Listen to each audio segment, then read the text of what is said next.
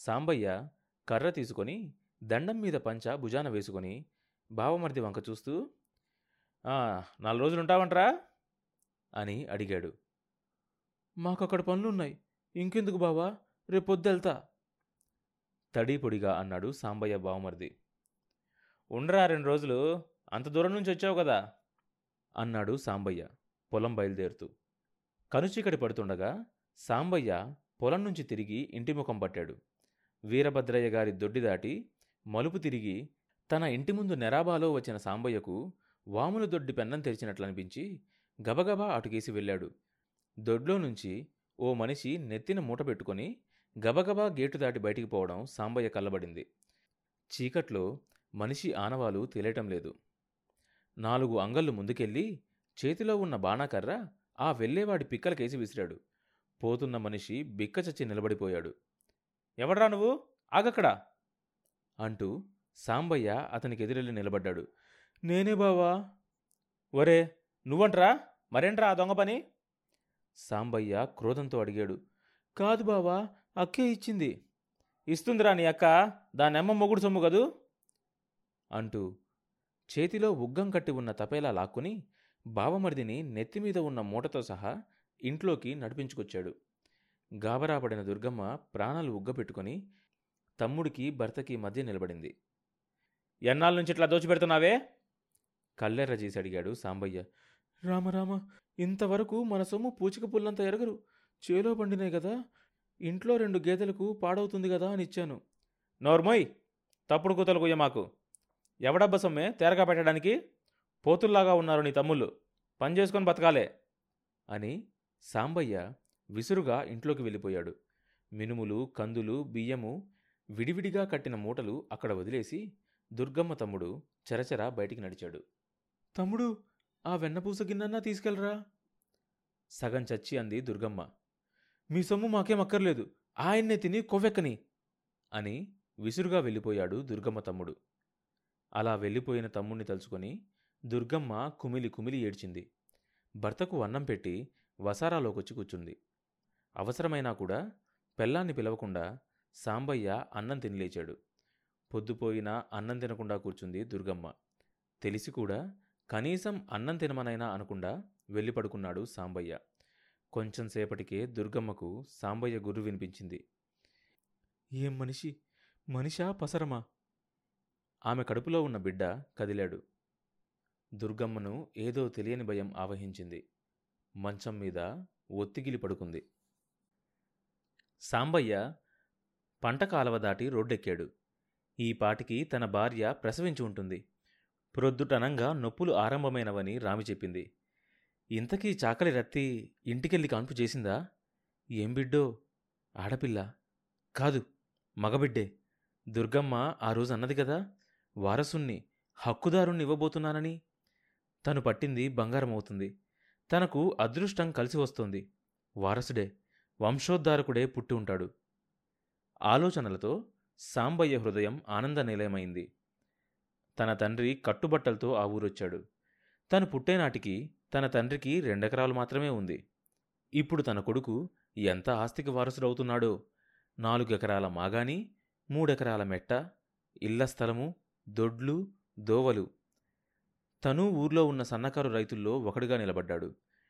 పిల్లవాడి అదృష్టం ఈ సంవత్సరం బంగారం పండింది. తన తండ్రి కౌలుకు చేసిన కాంతమ్మ పొలం అమ్మకానికొచ్చింది.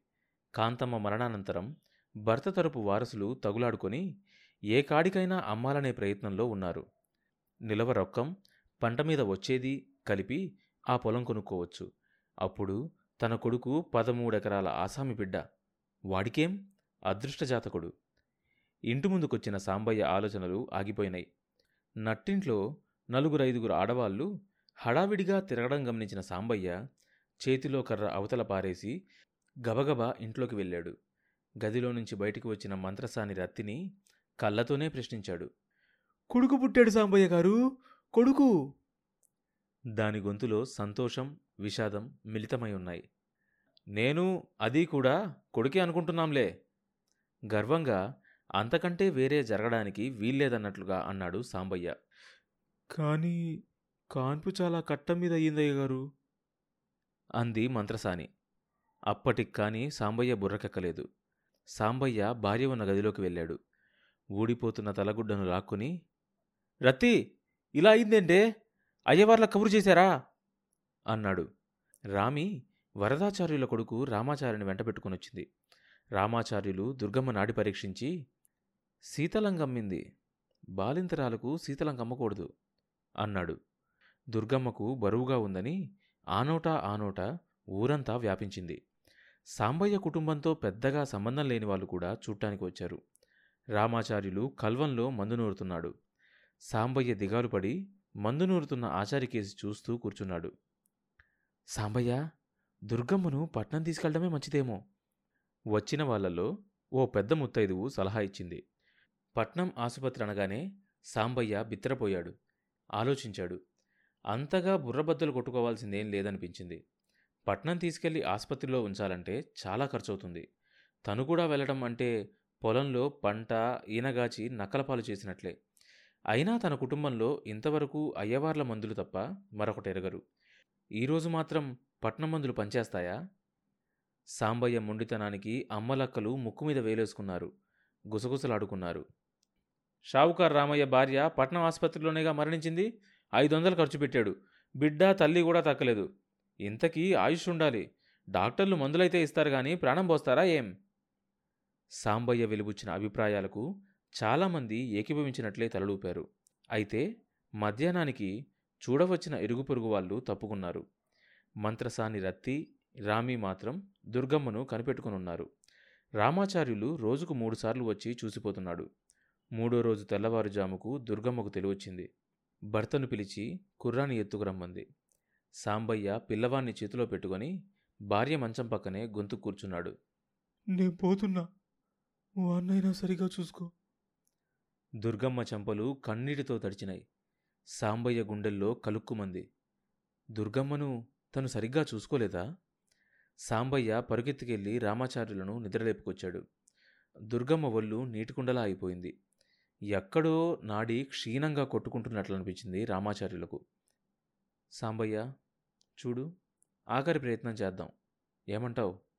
సాంబయ్య రామాచారి చేతులు పట్టుకొని ఎట్టాగైనా బతికించండి. మీ రుణం ఉంచుకోను. అన్నాడు. అయితే గరళ ప్రయోగం చేస్తాను. ఆగ్నేయాస్త్రం ప్రయోగించబోతున్న ద్రోణాచార్యుల వారిలాగా అన్నాడు రామాచార్యులు. దాని అదృష్టం మీ హస్తవాడి. కానివ్వండి తొందరగా. అన్నాడు సాంబయ్య. దుర్గమ్మ నోరు బలవంతాన తెరిచాడు సాంబయ్య. రామాచారి నాగుపాము విషం చనుబాలలో రంగరించి పోశాడు దుర్గమ్మ అంగిట్లో. సూర్యోదయం అయ్యేసరికి గుణం తెలుస్తుంది. పిండితో చేతులు రుద్దుకొని తుడుచుకుంటూ చెప్పాడు రామాచారి. సూర్యోదయమైంది. దుర్గమ్మకు విషం పనిచేసింది. భవబంధాల నుంచి విముక్తురాలైంది. సాంబయ్య తల్లి తండ్రి పోయినప్పుడు బాధపడ్డాడు కానీ కంటి వెంట నీరు కార్చలేదు. దుర్గమ్మ చావును భరించలేకపోయాడు.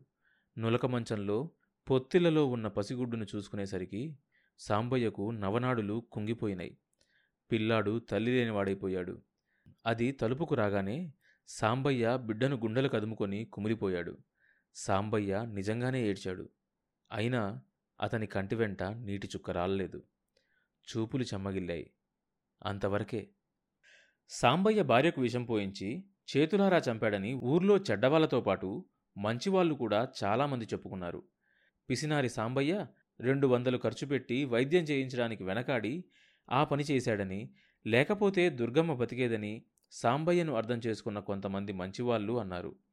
అయితే అందరూ సాంబయ్య కర్కోటకుడు అనే అన్నారు.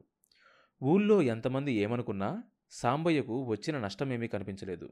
సాంబయ్యకు ఏనాడు ఇరుగు పొరుగు వాళ్ళతో సంబంధాలు లేవు. తనేమో తన పొలమేమో తప్ప మరొకటి ఎరగడు. ఊర్లో వాళ్ళ జోలి పట్టించుకోడు.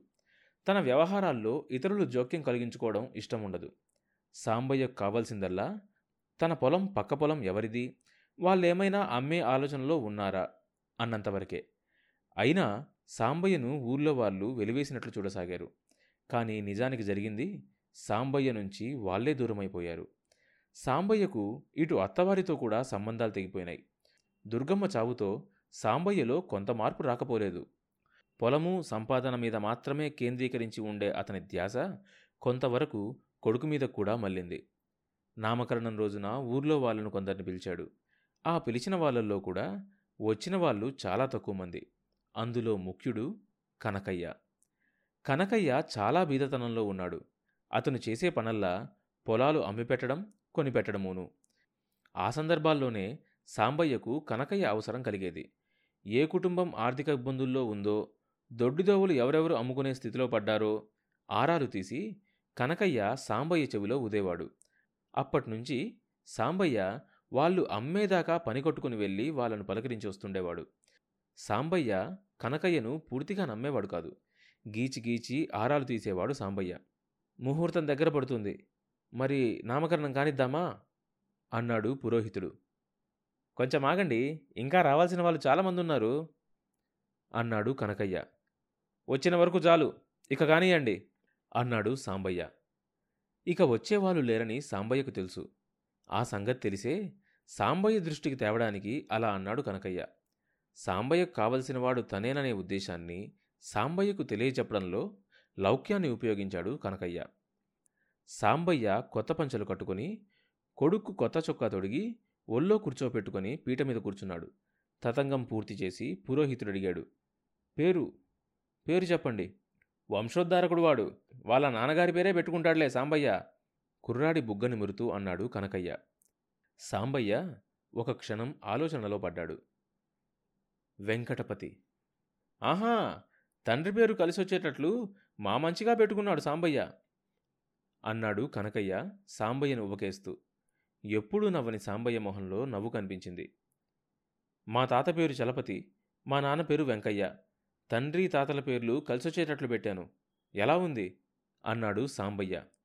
ఓహో ఇంకేం? తండ్రి తాతల పేర్లు బాగా కలిశాయి. వెంకటపతి చాలా బాగుంది. ఇదిగో ఇక్కడ బియ్యం మీద రాయండి అన్నాడు పురోహితుడు బ్రహ్మయ్య. తర్వాత భాగం వచ్చే ఎపిసోడ్లో వినొచ్చు. ఈ షో అన్ని మేజర్ పాడ్కాస్ట్ ప్లాట్ఫామ్స్లో వినొచ్చు. కొత్త ఎపిసోడ్ రిలీజ్ అయినప్పుడు మీకు తెలియడం కోసం సబ్స్క్రైబ్ చేసుకొని నోటిఫికేషన్ టర్న్ ఆన్ చేసుకోండి.